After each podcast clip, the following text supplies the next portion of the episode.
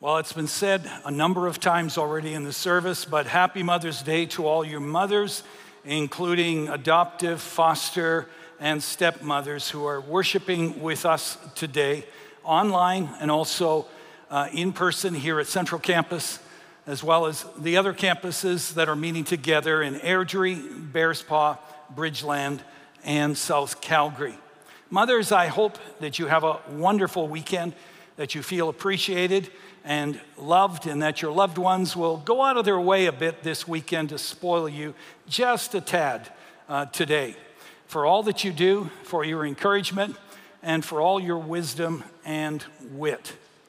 I'm reminded of the story of the little girl who asked her mother, um, How did the human race come to be? And her mother answered, Well, dear, it's like this God made Adam and Eve, and they had children and their children had children, and so on and so on, and that is how the human race came to be.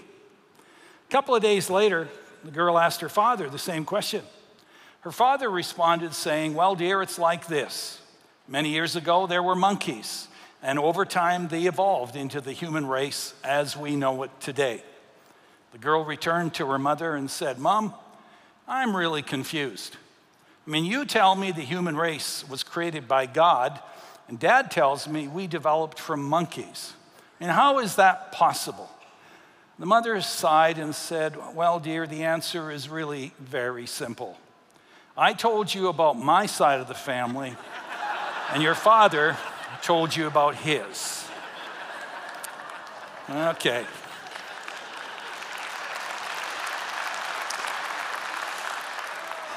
Time to get serious. Today, I want to talk to you about letting go and letting God do what only He can do. Let me ask you is there anything in your life that you're holding on to with a white knuckled grip? Are there any fears, or for that matter, are there any desires you obsess over in your mind? Some people are anxious about their health, or their finances, or their safety.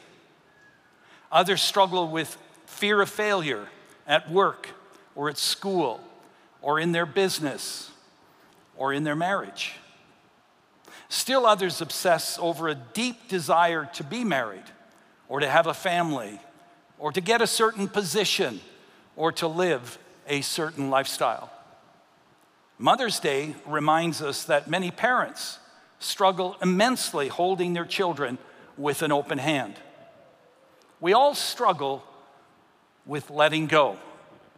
Our natural inclination is to want to be in control, to hold tightly to those things that we love, that we value, and that we desire or want.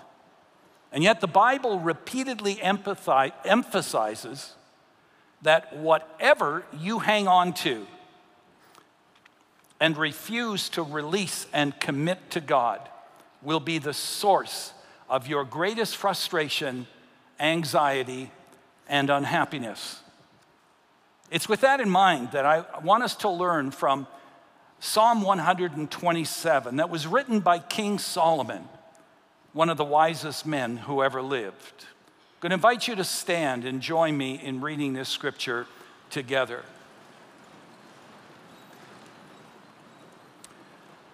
Unless the Lord builds the house, the builders labor in vain. Unless the Lord watches over the city, the guards stand watch in vain. In vain you rise early and stay up late, toiling for food to eat, for he grants sleep to those he loves. Children are a heritage from the Lord, offspring a reward from him. Like arrows in the hands of a warrior are children born in one's youth. Blessed is the man whose quiver is full of them. They will not be put to shame when they contend with their opponents in court. Let us pray.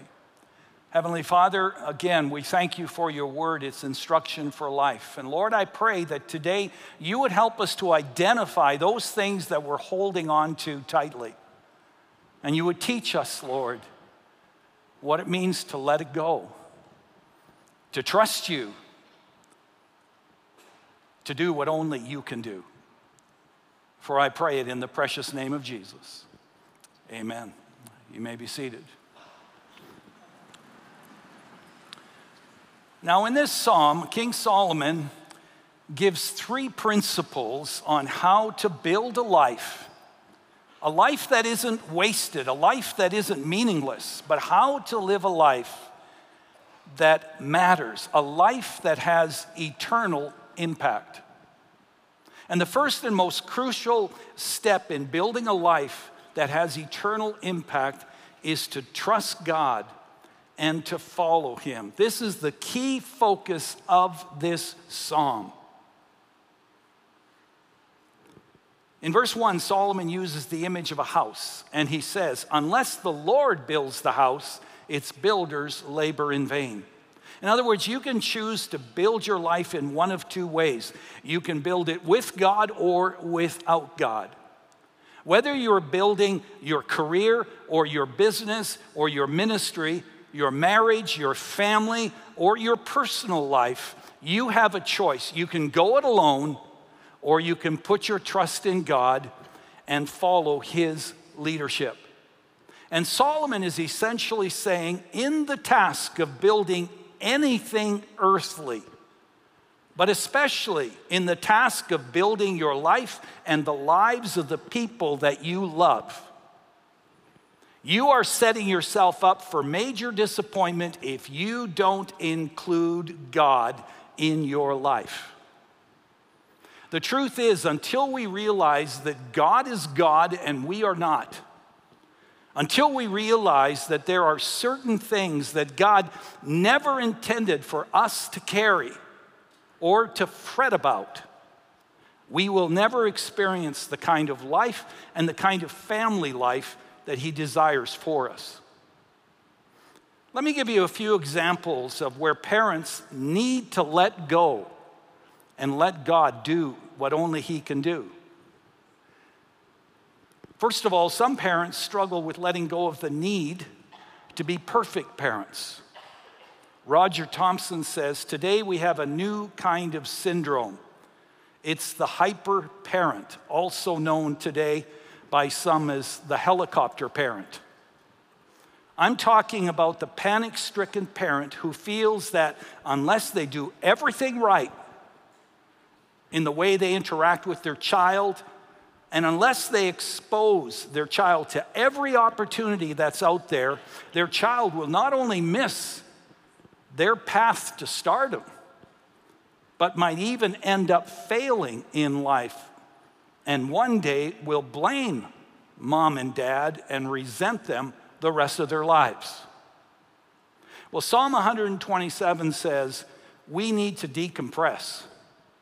Look again at the first word of this psalm unless, unless the Lord builds the house, its builders labor in vain.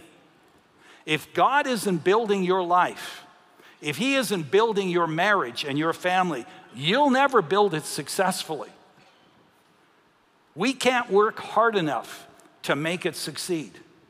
If your life is frenzied, if you are feeling panic stricken and guilt ridden and run off your legs, chances are high that you're trying to do far more than God ever intended for you to do.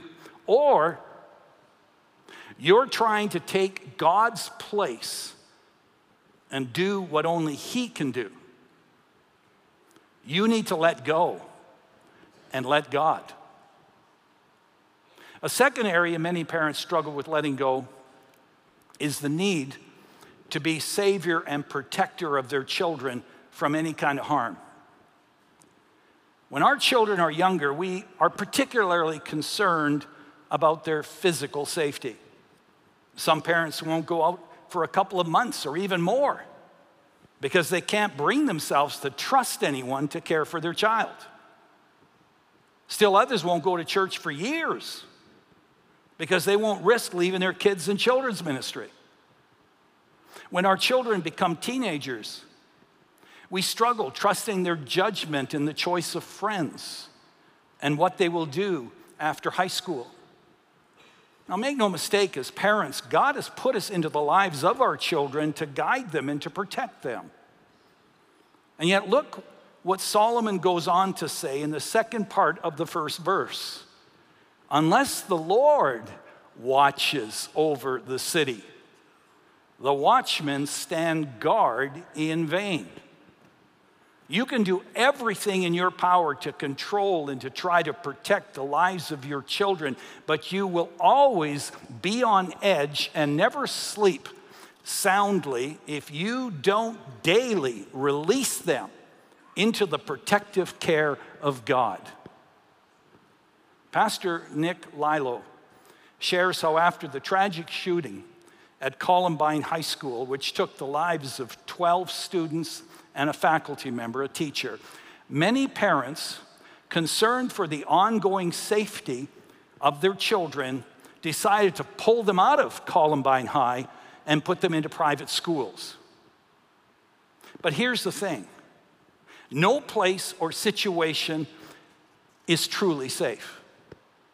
Two weeks before the tragedy at that school, if you had asked the parents if they thought it was a safe school, oh, they would have said, Of course. It's a great school, it's in a safe part of town. In fact, one of the fathers whose son was tragically killed in that shooting he moved his son from a school in another district to Columbine High precisely because he believed it was a safer school. Folks, there are no safe places. You see, we have to settle this question about what is true safety and security in life. Our world is broken and is not what God intended to be when He first created it. Because our first parents, Adam and Eve, and every person since then, has gone their own way rather than God's way, we live in a world that is broken. It's filled with evil and pain and suffering. And so, true safety and security cannot be found on this planet. It can only be found in Jesus Christ. And you say, How so? Well, unless Jesus returns first, we're all going to die one day. Can we accept that? Death may come when we're young, and that's hard. Death may come when we're old. It may come through an accident. It may come through ill health. It may come as an act of violence, but it will come to each of us.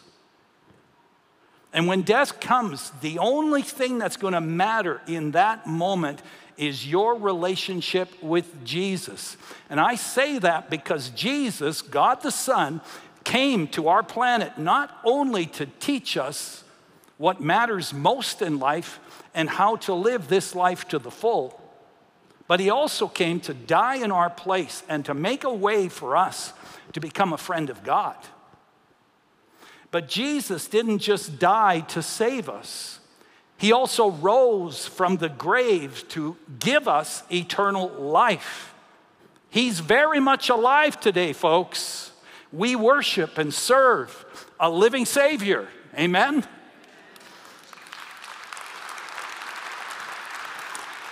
And so, even though we may die in this life, because He lives, we too shall live with Jesus forever in the next life if we put our trust in Him.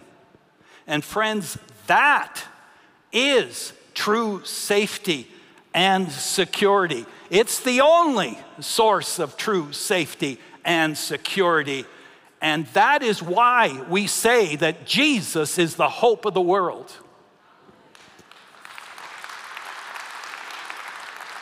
And so, yes, we need to protect our loved ones in this life, but the greatest thing that we can do to protect them is to introduce them to Jesus, where they will be forever safe and secure in Him. And then, thirdly, some parents have trouble letting go of their regret. Now, I've talked to enough people to know that there are parents who, in public, seem very respectful and pleasant and yet in, in private are tyrants who neither express regret or sorrow for their selfish and abusive behavior. and make little or no effort to change their ways, and in some cases, continue to mess up their kids royally, even into adulthood. I'm aware of that. And that is so unfortunate, and, and it's understandable why some children just can't be around them very much, if at all. But I'm thinking of parents who were not perfect parents, but did their best to be good parents with the knowledge and the resources that they had. And yet are enduring gut wrenching guilt and sleepless nights because their child is blaming them for all that's wrong in his or her life and not only refuses to accept their plea for forgiveness and their, their plea for reconciliation, but won't even get, call them once in a while. Well, if you're a parent that's facing this, I want you to look at verse 2. In vain, you rise early and stay up late, toiling for food to eat, for he grants sleep to those he loves. In other words, he's saying, Parents, when you've done all that you can do to make things right, God wants you to stop punishing yourself. He wants you to stop all the frenzied attempts to fix things in your own strength and instead to let go and leave your relationship with your son or daughter in God's hands. Now, we know God loves all of his creation. And so when Solomon says here, he grants sleep to those that he loves, he's referring to those who have a close relationship with him. And he's saying that one of the byproducts of being a friend of God and casting your cares fully on him is you're going to experience his rest and his peace. You're going to be able to sleep again knowing that God is at work responding to your prayers and your concerns, even while you sleep.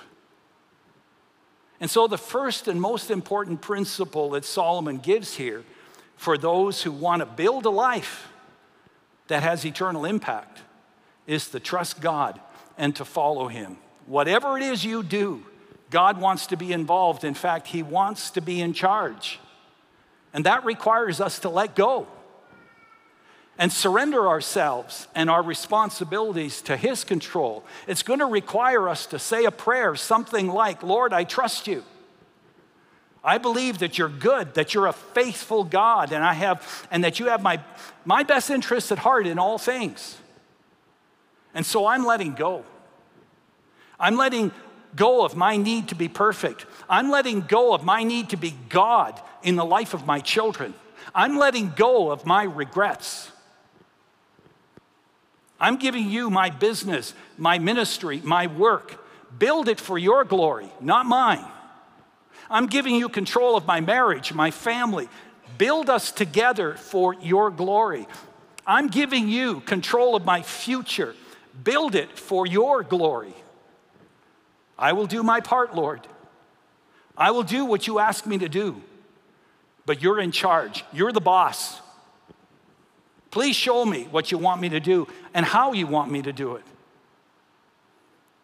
And friend, when you do that, when you pray that, when you let go and let God take control, you will experience a peace that surpasses all human understanding. Steve May says when you give God responsibility for your life, he takes it, He handles it. Does this mean that things will always work out the way you want them to? No. Better than that. It means things will always work out the way the Lord allows them to. He's got the big picture in mind, folks. You can trust Him. Romans 8:28 teaches when you let go and you give God responsibility for your life, for your marriage, for your family, whatever it is, you can face every day with the assurance that He will cause all things, the good, the bad, the ugly, to work together for His ultimate glory and for your ultimate good. My question is have you done that? Have you released everything to God? I'm going to give you opportunity to do that at the end of this message. The second principle to building a life that has eternal impact is to remember that God is the owner and you are not. Look at verse 3. Children are heritage from the Lord, offspring a reward from them. Now, when Solomon says children are a heritage from the Lord and a reward and so forth, he's not saying that we earned them or that we won some kind of lottery. No, they're a blessing, they're a gift from his gracious hand, as is everything else that we have and enjoy in life that we often take for granted our health, our abilities, our talents, our possessions, our family, our friends, our salvation, our relationship with God. Every breath, every heartbeat is a gift extended to us from the gracious hand of God. In fact, they are more than a gift, they are a trust. We are called by God to be stewards or managers of everything He entrusts to us. Though He gives us the time and gives us the uh, abilities and talents and the money that we have for our enjoyment, He calls us to properly manage them and that we not become possessive of them, but that we are generous with all that He's given to us. Well, this principle applies to our parenting role as well. Let's be honest, it's easy for us to get possessive of our children and to forget that they are given to us as a trust from God. When parents think that they are the owners of their children, they begin to use their children to meet their own needs. They begin to live their lives vicariously through their children. For example, a father will pressure his son to play a certain sport or to achieve a, a, certain status in the corporation in order to fulfill his own frustrated competitiveness or failure in his own life. Or a mother will attempt to fulfill her need for recognition through her daughter's grades or her daughter's looks, talents, or who she marries. David Elkind says when young people assume that parents are concerned only with how well they do rather than love and appreciate them just for who they are. The need to achieve becomes addictive. Folks, children are not given to us to achieve status or vicarious success. They are not given so that our needs will be met as parents. No, the major reason we're given children is so we can be used of God to meet their needs, to point them to Christ, to learn to turn to Christ in their time of need, to instill in them what really is important in life, and to help them discern and fulfill God's calling for their lives. The sooner we let go of the notion that we are owners of our children and let God have His way in their lives and give our children the freedom to pursue what God wants them to pursue rather than what we want them to pursue, the more contented we will be and the more they will flourish in life. Which leads to Solomon's third principle to build a life that has eternal impact, you need to do what God calls you to do. I want you to notice again in verse 1 that the psalmist does not say, since God is building the house, we can just sit back and let him do it all. No, he assumes that the builder must keep building, that the guards must keep watching. So, what is our role then? In building the lives of our children in the way of the Lord? Well, first of all, God calls us to point them in the right direction. Look at verse 4. Like arrows in the hands of a warrior are children born in one's youth. Now, the metaphor of an arrow can suggest a number of things. In verse 5, Solomon says, Blessed is the man whose quiver is full of them. You see, in, a, in, a, in an agrarian or an agricultural economy, having a lot of children was a blessing to parents because it was kind of like a social security net. Because they would protect their parents physically, they would defend their parents' character, and they would care for them in their old age.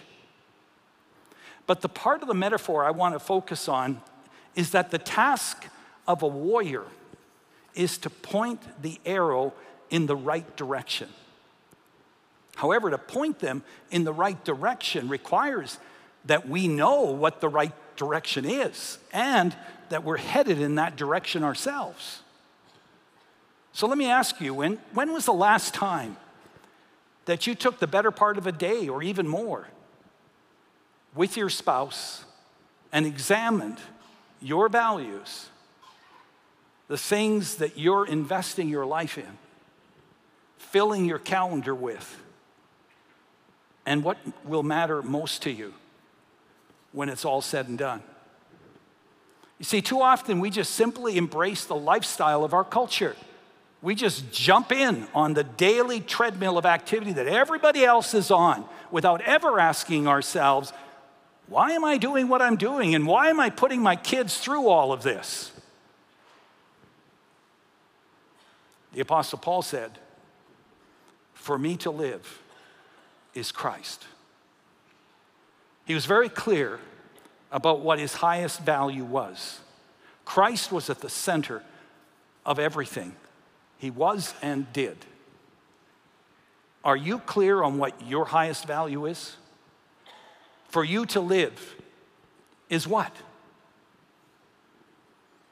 If your highest value is money, then a lot of your time is going to be spent thinking about money making money, talking about money with those around you, including your spouse and your family. If your highest value is career success or fame, then again, much of your time, your energy, and your conversation is going to revolve around those particular themes.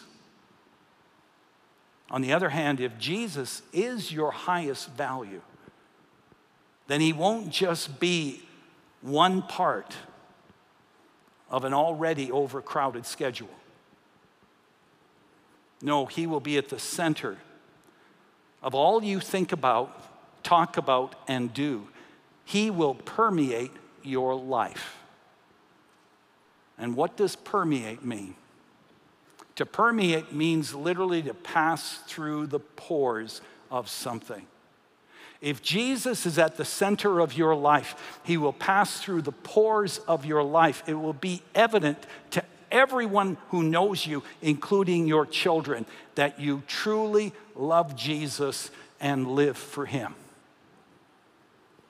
You see, it's impossible for me to communicate to my child a truth or a principle that I do not personally embrace. In other words, you can't give what you don't have. Put another way, nothing happens through you unless it's happening to you. And so when we pray together with our children on a regular basis about a concern that they have or friends that they want to introduce to Jesus, and we celebrate what God is doing in the lives of those that we're praying for, our children learn that prayer matters and makes a difference. When we devote some of our family time to genuinely serving others in our community or in our church, our children learn that people matter to God and that quality family time involves more than just self centered fun activities, going to Disney and all those kind of things, but being on mission together to serve others and to introduce others to Jesus. When our children see us resist buying things that we want but really don't need. In order to free up more money to give to the poor and the mission of the church that Christ is building, they learned the importance of investing their money in the eternal things of God rather than the temporary things of man. When they hear us talk often about Jesus, when they see us seek the Lord's assignments during the day and respond to those assignments with obedience, they learn that knowing God and worshiping God is not limited to the 90 minute worship service on the weekend, but is also an active, ongoing, daily friendship with Jesus. When we live with purity and integrity, and we deal with one another and others graciously and with respect, when we live life wholeheartedly and keep on keeping on despite adversity and rejection and criticism, we model Christ like character to our children. When we turn the television off and we limit screen time in order to relax and enjoy playing as a family and to listen and to share with one another as a family. We're teaching our children they are a priority and they're enjoyable to spend time with. I can still recall when our boys were still living with us, which is now a long time ago, how I had some of the most meaningful heart to heart conversations with them during the downtimes. On one occasion during a bike ride, one of our sons asked me about my battle with cancer. And his question allowed me to talk to him about my conviction that God is a good God, that he has my best interests at heart, and he can be totally trusted. It gave me an opportunity to let him know that in all things, the good, the bad, the ugly, God will use whatever he allows to come our way for our ultimate good and for his ultimate glory. On another occasion, one of our boys asked why I decided to be a pastor. And I was able to share with him how God called me to full time ministry and all that was involved in that. You know, often our dreams for our children are far too small and tend to focus too much on the temporary rather than the eternal. I mean, think about it. We want them to get a good education. We want them to find a career, to settle down, marry a good and a godly person, buy a house with a white picket fence, have kids, and live happily ever after. That's kind of the Canadian American dream, is it not? And there's nothing wrong with that. But when that's all that matters to us and ends up being all that matters to them, We've missed it. We've forgotten the main reason that God created us and placed us in Calgary for such a time as this. Nothing should be more important to us than teaching our kids through our life to love and to live for Jesus and to point others to Jesus by loving and serving them.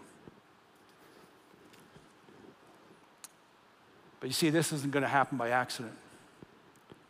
We're called to sharpen our arrows, our children, and then through our walk and our talk to point them in the right direction. And what's the right direction? it's Jesus. But then the arrow has to be let go, doesn't it? It has to be sent to fulfill its purpose. And this is not easy because we delight in our children. But parenting has as its ultimate goal letting them go to fulfill God's call in their lives. Children are arrows. And the most important role you can play throughout your time of parenting, and particularly when they leave the nest and move on with their lives, is to pray for them. By praying, you're acknowledging to God that your example, your words, your life, though important, isn't enough. You're acknowledging through prayer that you need God to do what you can't do in the life of your children. There isn't anything more important, a greater task you can perform once your children leave than to pray regularly for them. I'll close with this. Over 20 years ago, when I did a lot of speaking outside of Centre Street, I spoke to over 10,000 men in Toronto at a Promise Keeper event. One of the other speakers was evangelist and singer Lowell Lundstrom. And near the end of his talk, he shared the heart wrenching story of his daughter, Lisa. The Lundstroms traveled in a tour bus ministering at citywide outreach services across North America. What they didn't realize was that their public ministry was creating a lot of stress in Lisa, their second daughter. Lisa never really enjoyed singing before audiences like her siblings did, in part because she was beginning to base her self worth on the basis of how audiences were responding to her in comparison to how they were responding to her sister and brother. Lisa felt that she had, had to be perfect. But when she realized she could not achieve that, she vowed if I can't be good enough at being perfect, then I'll be good at being bad. Over time, she began doubting her father's love and approval as well. That she wasn't good enough, that she didn't meet his expectations. Well, when Lisa left home for college, she began to seek affirmation in all the wrong places. She began hanging out with people that were going out at, to nightclubs, partying night after night. During this time, Lisa met a guy who accepted her, but as the relationship continued, he lured her into a life of prostitution. He convinced her that this was the road to freedom. This was the ticket to financial security apart from her parents. Lisa says at that point, I snapped. I said, I'm worthless. My parents don't really care. No one cares, so why not? The first hint Lowell got that anything was seriously wrong with Lisa came in the form of a call from the police department informing him that Lisa had been picked up for prostitution.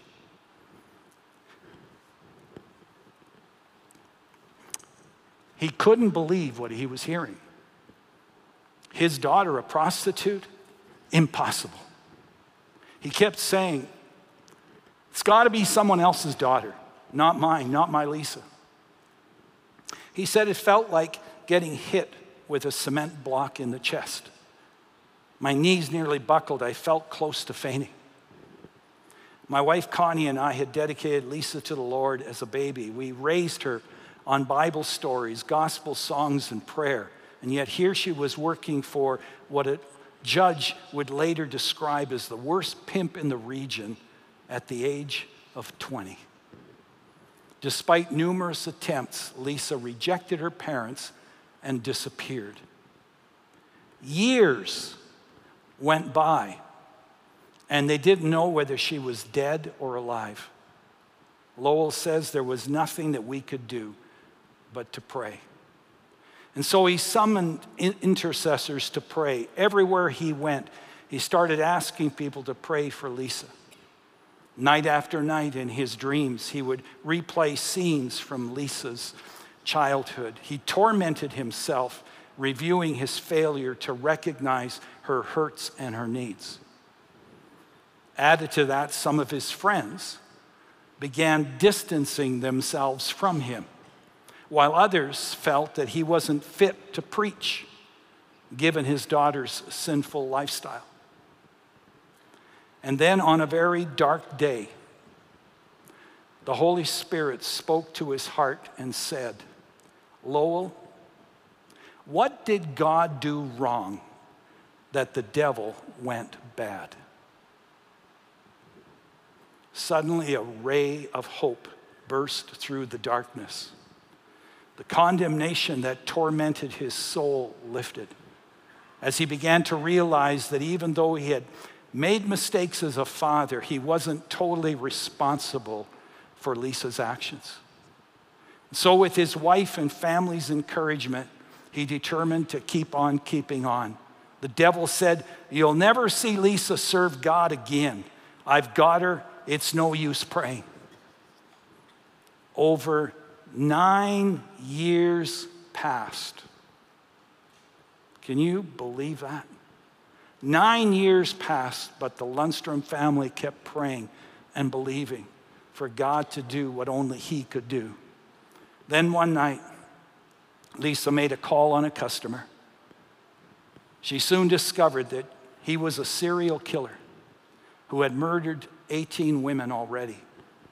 After terrorizing her for over two hours, he put the knife to her throat, preparing to kill her. In desperation, she cried out to God and said, Oh God, don't let me die like this. And then something totally unexpected happened. Rather than killing her, the serial killer suddenly set her free, went into another room, and committed suicide.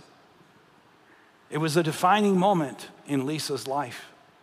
For too long, she had believed and thought that she could never come back to God. But this changed everything.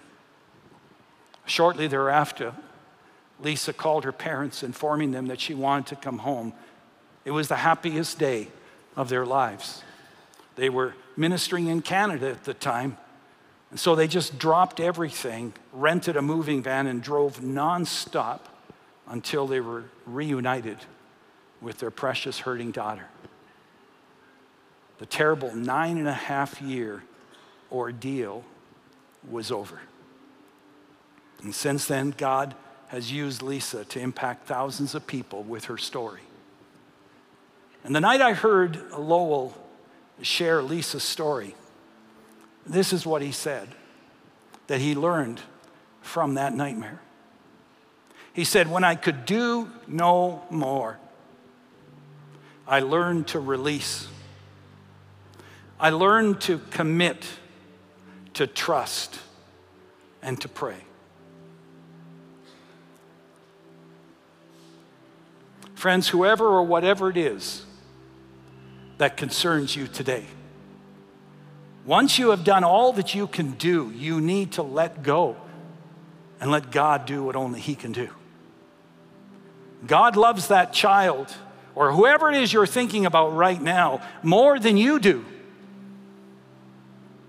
You may be thinking, oh, but Pastor, I haven't done a very good job as a parent. And I say, welcome to the club. There are no perfect mothers or fathers, just forgiven ones. We can go through endless hand wringing about what has been, what could have been, what should have been, or we can ask our children to forgive us. And then, like Paul, forget what is behind and strain toward what is ahead. We can focus on the promises of God and believe that starting today, God can create beauty where there once was ashes. Can you say amen to that? Amen. Would you please bow your heads, close your eyes? Just ask those two questions. Take a moment to do that. Lord, God, what are you saying to me? Lord, what are you calling me to do about it? What's a step you want me to take now? I can't redo the past, but Lord, what I can still I'm still in a position to do something now. What is that, Lord?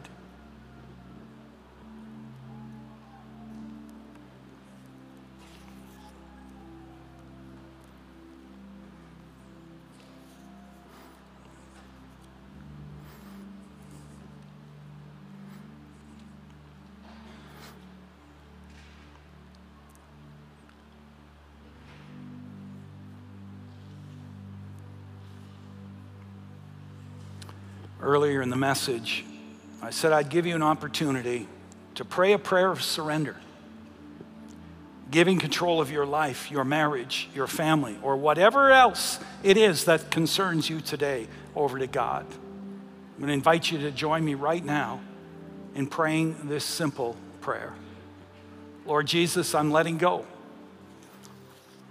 I'm giving my entire life to you.